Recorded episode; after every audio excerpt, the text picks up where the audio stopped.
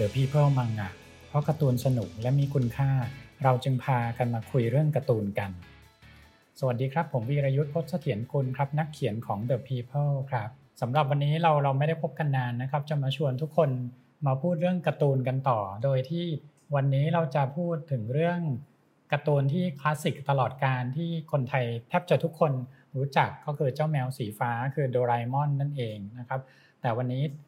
เราจะพูดถึงโดราเอมอนเนี่ยมีเนื้อเรื่องละมากมาย มีภาคพิเศษเยอะแยะ เราจะไม่พูดถึงรายละเอียดในตรงนั้น แต่เรามามองกันว่า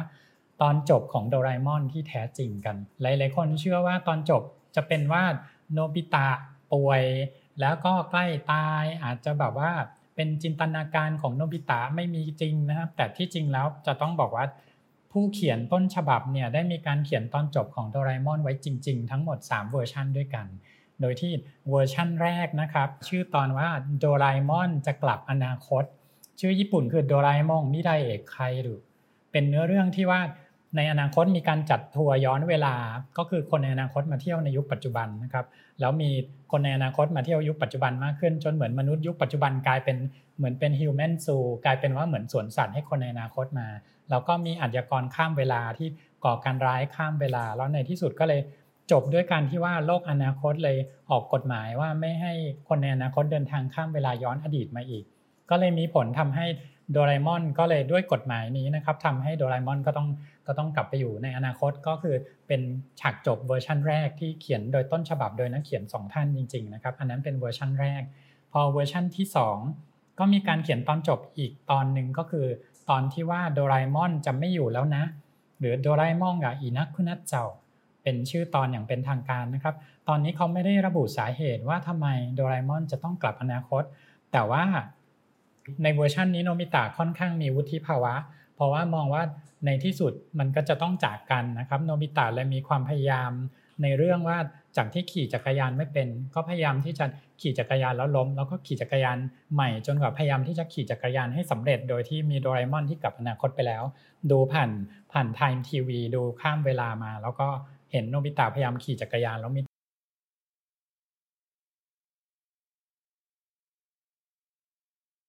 โดราเอมอนก็พยายามให้กำลังใจเพื่อให้โนบิตะเอาชนะอุปสรรคตรงนี้ได้ด้วยตัวเองนะครับ อันนั้นเป็นเวอร์ชันที่ 2 ส่วนเวอร์ชันที่ 3 ตอนจบแบบที่ 3 คือตอนลาก่อนโดราเอมอน หรือชื่อไซโยนาระโดราเอมอน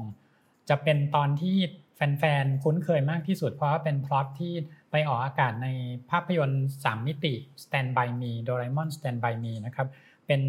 ตอนที่ว่าโดราเอมอนจะต้องกลับอนาคต แต่ว่าคอน FLICT หรือความขัดแย้งในจุดนี้ก็คือเป็นการที่ว่าโนบิตะจะสามารถทนหมัดของใจแอนได้หรือเปล่า คือสามารถที่จะแบบถูกใจแอนซ้อมกระทืบ จนในที่สุดโนบิตะก็ไม่ยอมแพ้จนแม้จะน่วมยังไง ก็ยังเข้าไปกอดไปกอดขาไปเพื่อไม่ให้ใจแอนแบบ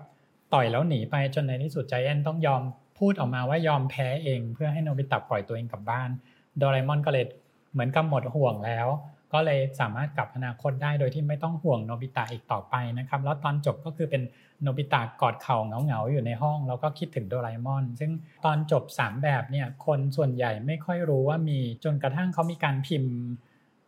เป็นรวมผลงานที่ชื่อ The Complete Works of Fujiko F Fujio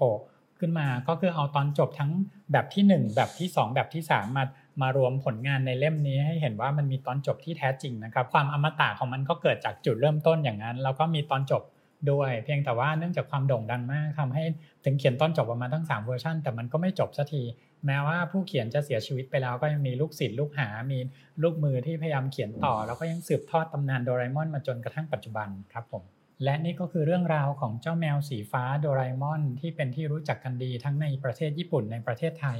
และทั่วทั้งทวีปเอเชียนะครับ อย่าลืมมาติดตามคอนเทนต์ดีๆ ของ The People กันในทุกช่องทางในคราวหน้า